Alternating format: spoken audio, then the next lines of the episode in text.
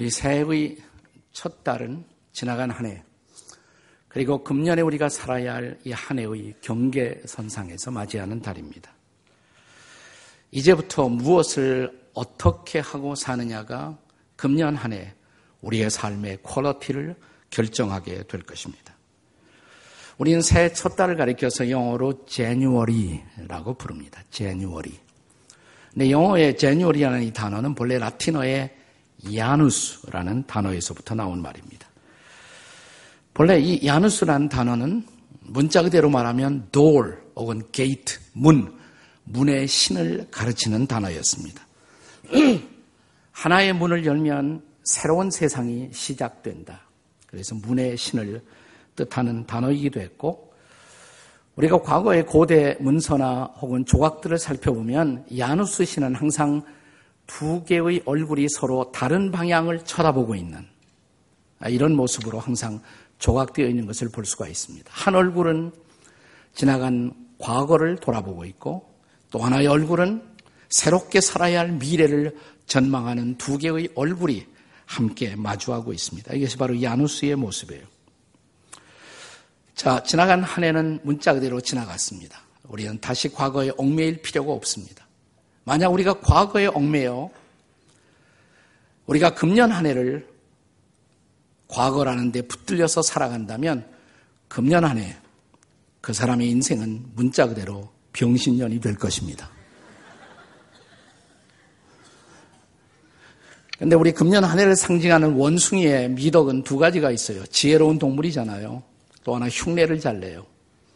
저는 원숭이에서 배워야 할 최대의 레슨이 있다면 우리 예수님을 닮아가려고 흉내내는 생애.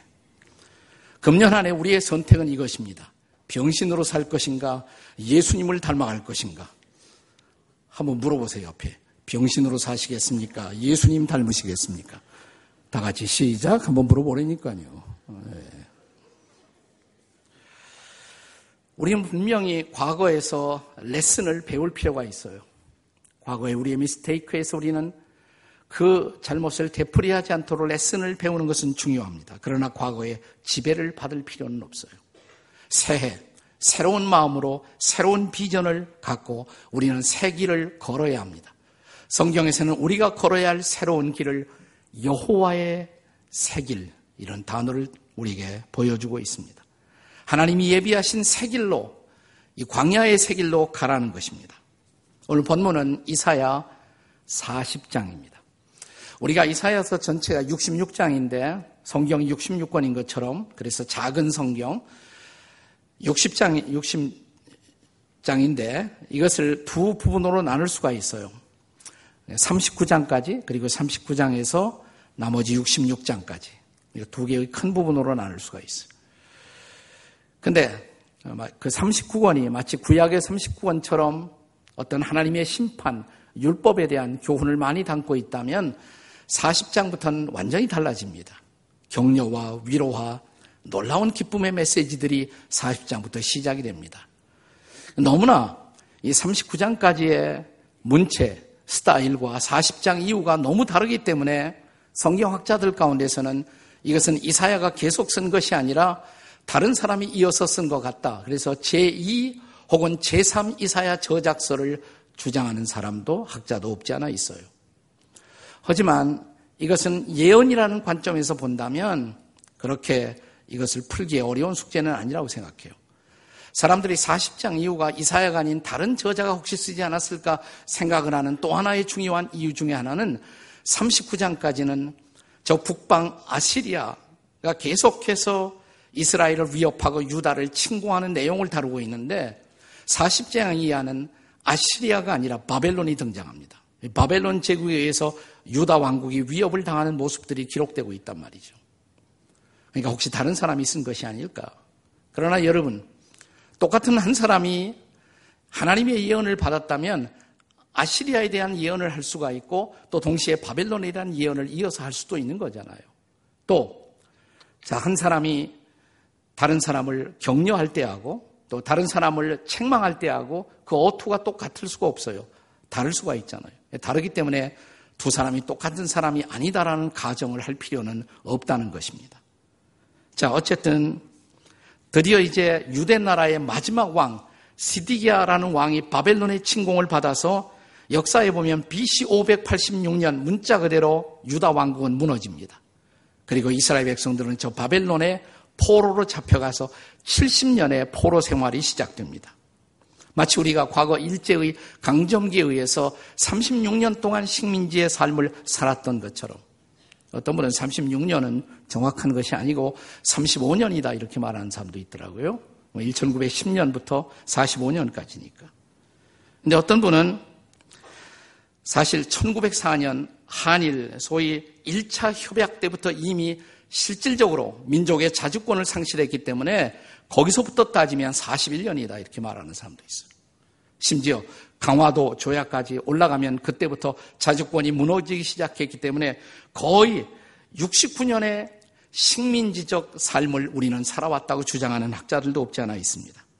어쨌든 우리가 그 시절을 회고할 때 우리가 겪었던 불평등과 부자유의 삶을 생각해 보면 이스라엘 민족이 바벨론 포로 생활을 어떻게 지냈을 것인가가 짐작이 됩니다. 그런데 역사의 한때 하나님이 섭리의 수레바퀴를 돌리시면서 이제 막강했던 그 바벨론 제국이 갑자기 무너집니다. 새로운 제국 페르시아가 등장해요. 그리고 페르시아의 강자, 통치자로 역사에 보면 사이러스, 성경에서는 고레스라고 불리워지는 인물이 등장합니다. 그가 이스라엘을 해방시켜 줬어요. 그러니까 그들은 갑자기 어느 날 국제사적으로 해방을 자유를 선물로 받게 된 것입니다. 자, 이 놀라운 자유의 체험을 이사야 선지자는 그들에게 약속하면서 그러나 이것은 새로운 시작이 될 것이라고 마치 고레스가 우리에게 자유를 줄 것처럼 그보다 더 놀라운 자유, 완벽한 자유, 인생의 존재를 뭐 본질적으로 자유케 할 수 있는 놀라운 자유의 메시아가 오신다라는 사실을 예언하는 것. 이것이 바로 이사야서의 핵심적인 예언이라고 할 수가 있습니다. 자, 우리에게 다가오고 있는 자유의 길.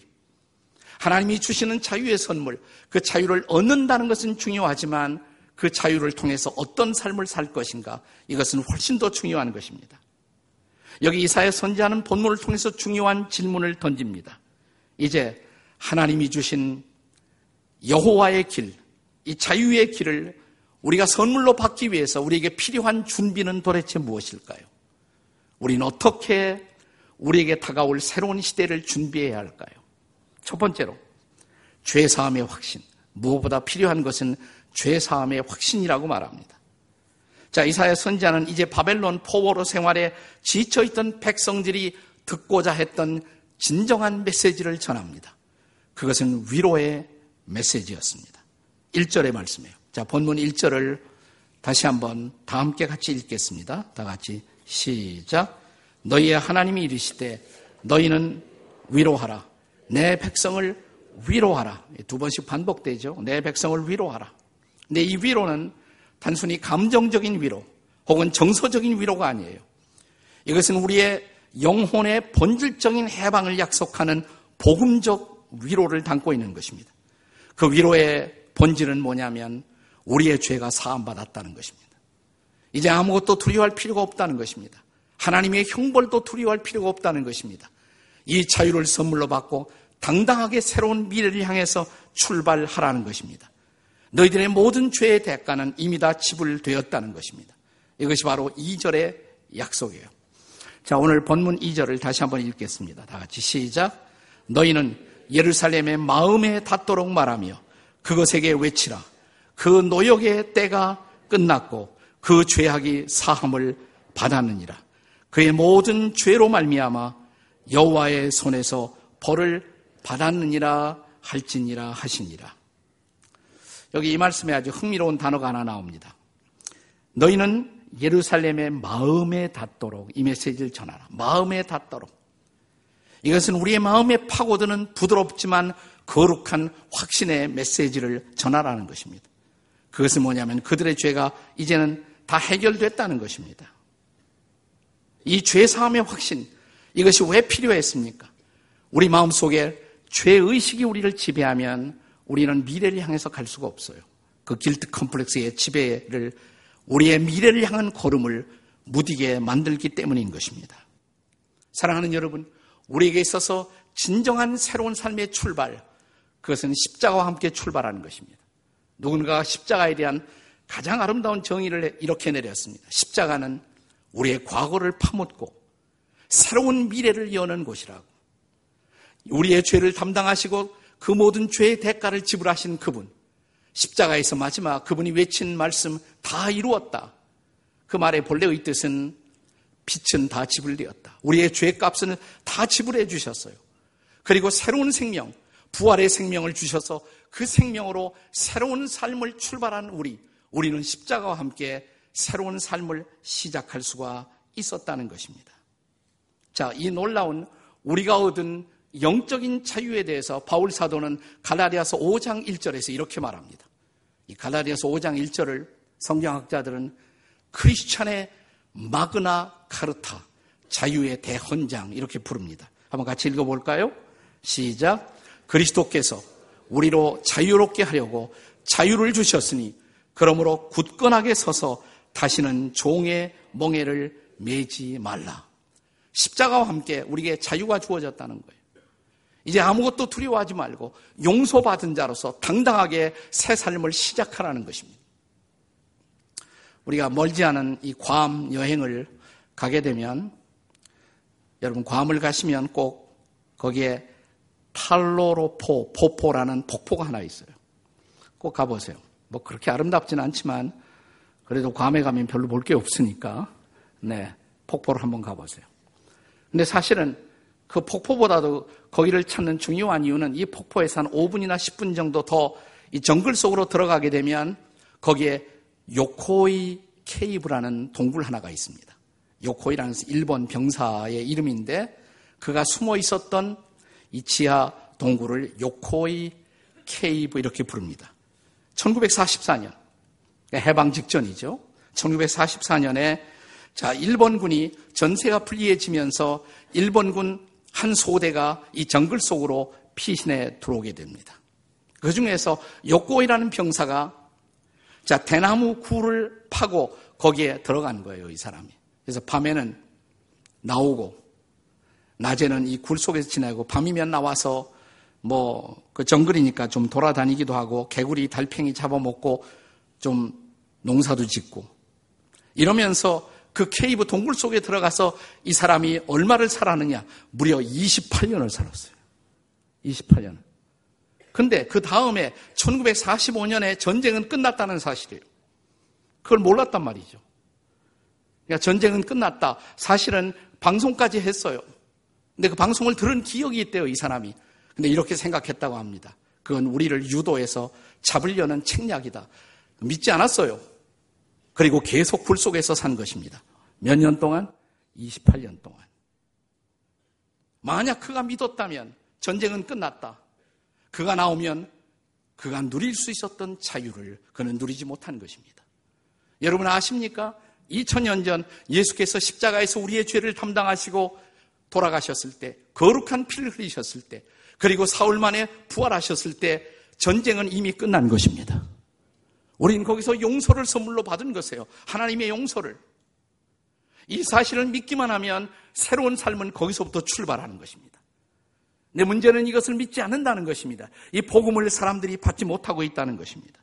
진정한 새해, 새로운 삶은 이 복음과 함께 시작되는 것이에요. 예수 그리스도의 십자가, 거기서 나를 위해 죽으시고 부활하신 그리스도를 받아들이고 그 자유, 그 죄사함을 얻는 순간 사랑하는 여러분, 우리에게 이전 것은 다 지나가는 것입니다. 새로운 삶이 시작된 것입니다. 여러분, 이 죄사함의 확신 없이 진정한 새로운 삶은 가능하지 않습니다. 새해가 왔다고 새로운 삶을 사는 것이 아니에요. 그리스도께서 주시는 죄사함의 확신과 함께 새해를 여는 저와 여러분이 되시기를 주의 이름으로 축복합니다.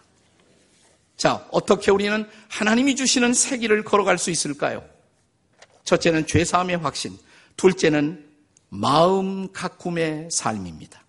우리의 마음을 가꾸는 삶을 이제부터 살아야 한다는 것입니다. 여러분, 이스라엘 백성들이 바벨론 포로에서 해방되었다. 이것은 놀라운 사건이에요. 위대한 사건입니다. 나 그것으로 모든 것이 끝나는 것이 아니에요. 바벨론에서 와서 그들은 시온에 이스라엘, 팔레스타인까지 와야만 했었어요.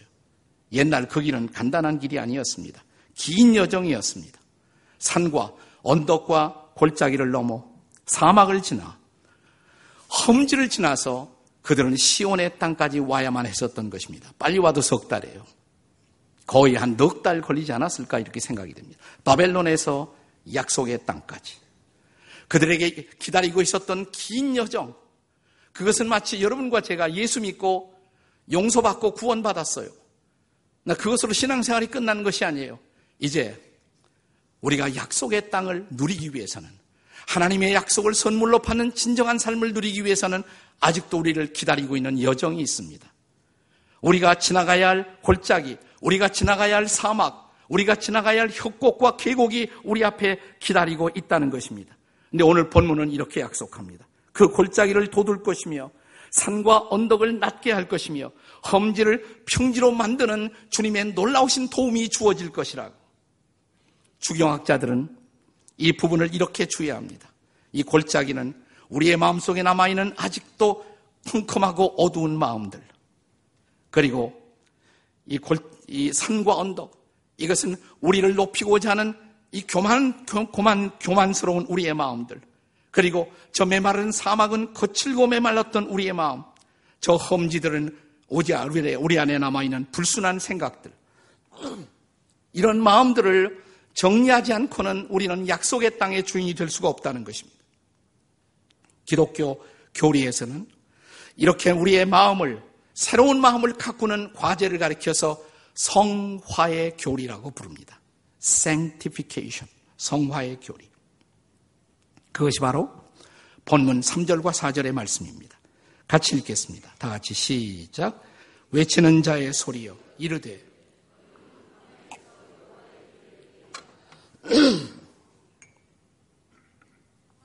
왜?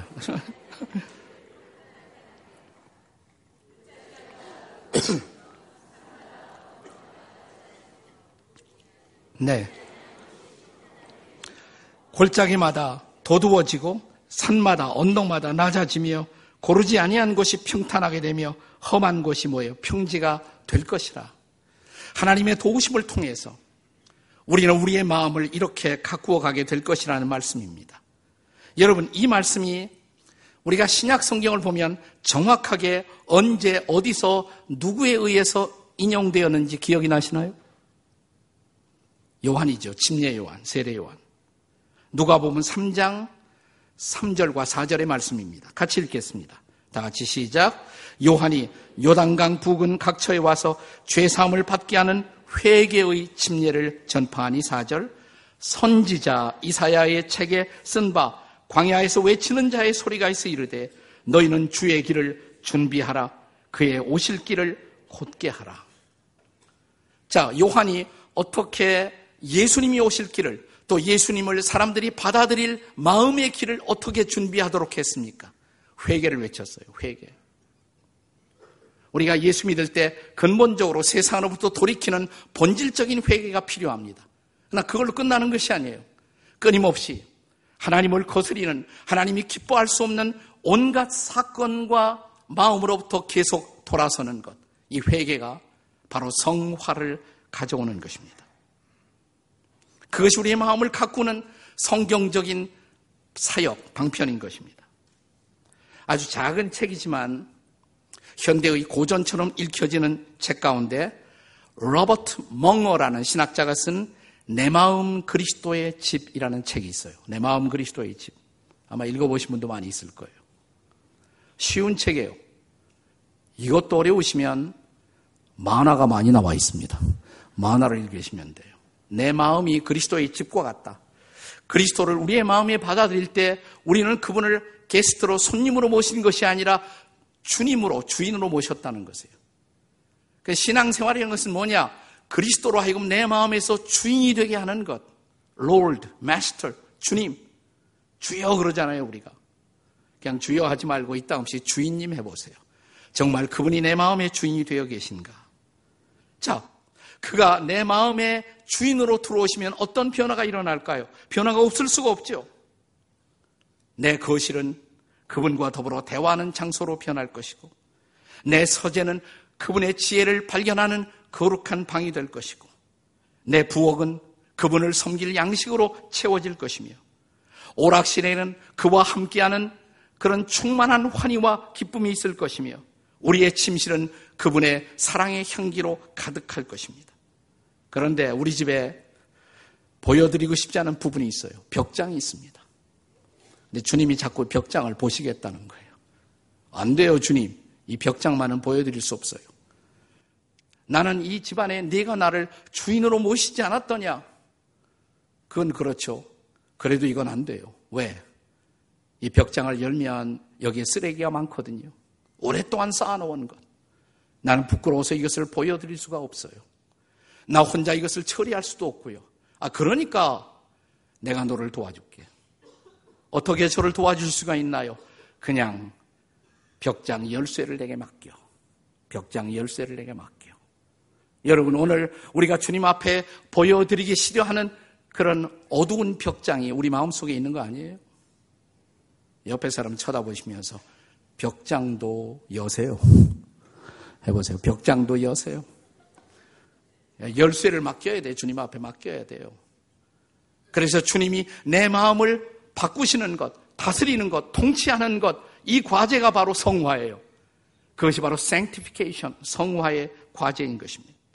사랑하는 여러분, 그분으로 하여금 주인 되게 하시고 내 마음 전체를 그분이 통치하는 거룩한 마음의 변화, 그 변화로 새해를 예비하는 저와 여러분이 되시기를 주의 이름으로 축복합니다. 어떻게 우리는 여호와의 길을 준비할 수가 있습니까? 세 번째로 말씀 묵상의 삶입니다. 말씀을 묵상하는 삶. 죄사함의 확신. 그리고 내 마음을 그리스도의 주인 되게 하시는 마음으로 바꾸어가는 것. 그러나 더 중요한 과제가 있습니다. 문제는 어떻게 무엇으로 우리의 마음을 가꿀 수 있느냐는 것입니다. 이사야 선지자는 그 대답이 하나님의 말씀이라고 가르칩니다. 자, 본문에 이어서 이어지는 8절의 말씀을 함께 같이 읽겠습니다. 8절 같이 읽어요. 다 같이 시작. 풀은 마르고 꽃은 시드나 우리 하나님의 말씀은 영원히 서리라. 그렇습니다.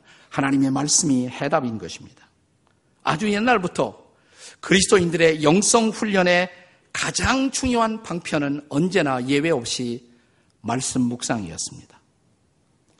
소위 AD 300년대 그 시대를 사막 교부 시대 이렇게 불렀는데 그때부터 시작해서 이런 훈련, 이런 말씀 묵상의 훈련을 가리켜서 우리의 선배들은 렉치오 디비나 이런 표현을 써왔습니다. 렉치오 디비나. 렉시오는 reading, 디비나는 디바인, 거룩한 독서란 말이에요. 거룩한 독서. 우리가 거룩한 독서를 하지 않고는 우리는 결코 우리의 마음을 거룩하게 갖고 갈 수가 없다는 것입니다. 이 거룩한 독서의 핵심은 물론 성경 읽기입니다. 근데 우리는 성경 읽기 그러면 그냥 성경을 읽기만 하는 두뇌의 작업을 연상할 수가 있어요. 그러나 말씀 묵상은 단순히 성경만 읽는 것을 의미하지 않습니다. 이것은 단순한 두뇌의 작업이 아니라 우리의 전 존재를 말씀으로 가꾸는 일종의 말씀의 성육화의 작업인 것입니다. 인카네이션. 말씀이 우리의 삶이 되게 하는 일. 바로 그것이 말씀 묵상의 핵심이에요. 눈으로 말씀을 보고, 입으로 말씀을 읽고, 마음에 말씀을 새기고, 몸으로 말씀을 살아가는 것. 이게 바로 말씀 묵상의 핵심인 것입니다. 렉치오 디비나를 아주 체계화시켜서 가르친 아, 유명한 분 가운데 귀고 2세, 11세기에 살았던 귀고 2세라는 분이 있어요. 그분은 이런 말을 남깁니다. 묵상 없는 독서는 건조하고 독서 없는 묵상은 오류에 빠지기 쉽다. 그리고 묵상 없는 기도는 능력이 없고 기도 없는 묵상은 열매를 기대할 수가 없다. 우리가 기도하면서 말씀을 읽는다는 것. 그리고 이 말씀을 내 삶 속에 적용할 때 거기서 진정한 열매를 기대할 수가 있다는 것입니다. 같은 내용을 유명한 종교개혁자 마르틴 루터는 세 가지의 라틴어 단어를 통해서 이것을 설명했습니다. 신앙생활의 핵심을 그는 세 가지 단어로 설명했어요. 첫째를 오라티오. 오라티오란 말은 기도한다는 말이에요. 입서, 오랄, 입으로 중얼거리면서 기도하는 것. 메디타티오, 묵상하는 것. 기도하면서 말씀을 묵상해야 된다는 거. 그냥 묵상이 아니라 성령의 도우심을 통해서 말씀을 묵상하는 것. 그때 세 번째 텐타티오. 이것은 일종의 적용이라고 할 수가 있어요. 말씀을 참으로 묵상한 사람만이 말씀을 자기 삶 속에 확증하고 적용할 수가 있다는 것입니다. 그때 우리는 말씀을 통해서 진정한 변화를 체험할 수가 있다는 것입니다. 이것이 가장 오래된 영성 큐티의 핵심이에요. 이번에 1월 19일부터 우리 필그림 하우스에서 우리가 영성 큐티를 하는데 피상적인 큐티가 아니라 훨씬 더 깊이 들어가서 말씀으로 내 삶을 가꾸는 작업. 이럴 때 한번 오세요. 네. 괜히 쓸데없이 돌아만 다니지 마시고, 네. 그런 말씀과 함께 새해를 연다는 것. 얼마나 중요한 일입니까? 시편 기자는 우리에게 어떻게 가르칩니까? 청년이 무엇으로 행실을 깨끗게 하리까? 주의 말씀을 따라 삼갈 것입니다. 주님 내가 주께 범죄치 아니하려 하여 주의 말씀을 어디에 두었나이다? 내 마음에 두었나이다. 한 신학생이 교수에게 어느 날 대들면서 이런 말을 했다고 합니다. 요즘 이 학생들이 자꾸 선생님께 대들어서 자꾸 사회에 문제가 되고 있습니다만은 어떤 신학생이 교수에게 말하기를 교수님, 이 성경 붙들고 다닌다고 해서 인생이 변하나요? 그런 말을 했대요. 근데 물끄러미 이 제자를 바라보던 신학교 교수님이 하는 말이 자네가 그렇게 앞만 붙들고 다녀도 자네가 변하겠나? 그러나 말이야. 그 말씀이 자네가 붙들고 있는 그 말씀이 자네를 붙들기 시작하면 그때부터 자네는 변할 것이에요. 우리가 성경 들고 다닌다고 변하는 것이 아니라 이 말씀이 나를 붙들고 있는가? 이 말씀이 나를 통치하고 있는가? 이 말씀이 나를 지배하고 있는가? 이게 신앙생활의 핵심이죠. 바울 사도는 에베소스 6장에서 영적 무장에 대해서 가르치면서 그 절정에서 가르치기를 성령의 검, 하나님의 말씀을 가져라. 이 말씀은 성령이 사용하는 검이라는 것입니다. 우리가 진정 새로운 한 해를 말씀으로 살아가기 위해서 이 말씀에 지배를 받는다는 것. 그러기 위해서는 이 말씀을 참으로 사모하는 삶 속에 들어간다는 것. 얼마나 중요해요. 유진 피터스는 그의 명저인 이 책을 먹으라 라는 책에서 우리가 말씀을 묵상한다고 할 때 묵상이라는 단어는 우리가 생각하는 피상적인 단어, 우리 묵상한다 그러면 가만히 있는 그런 묵상만 생각한단 말이죠. 그런 단어가 아니라는 거예요. 본래 묵상이라는 단어는 히브리어에서 하가라는 단어로 쓰여 있습니다. 하가, 하가. 영어로 번역할 때 이 단어는 종종 이런 단어로 번역이 됩니다. growls, G-R-O-W-L-S, growls, growls. 근데 우리말은 이것을 어떻게 번역하고 있는가? 네, 이사야 31장에 보면 이 단어, 묵상이라고 번역된 하가, 혹은 영어로 growls, 이 단어를 이렇게 번역했어요. 큰 사자나 젊은 사자가 자기의 먹이를 움키고 그 다음에 으르렁거릴 때, 으르렁, 으르렁. 이게 단어가, 이 세 단어가 공통점이 있어요. 하가, 혹은 growls. 우리 한국말로 으르렁. 비슷하잖아요. 다 비슷해요. 이게 다 뭐냐면 굶주린 사자가, 굶주린 사자가 먹이를 보고 막 달려드는 모습. 다시 말하면 내 굶주린 영혼이 하나님의 말씀을 보고 참, 이 말씀 속에 어떻게 내 인생에 내일이 있을까? 이 말씀을 사모하고 달려드는 것. 그리고 이 말씀을 먹는 것, 취하는 것. 배고픈 사자가 먹이를 취하던 말씀을 받아들이는 모습. 그런 열정이 있느냐 이 말이죠. 우리 말씀에 대한 열정이. 혹은 사도 베드로는 이렇게 말합니다.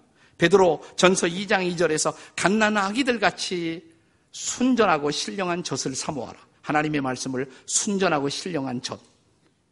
아기가 엄마 젖을 찾고 보채는 모습을 보셨죠?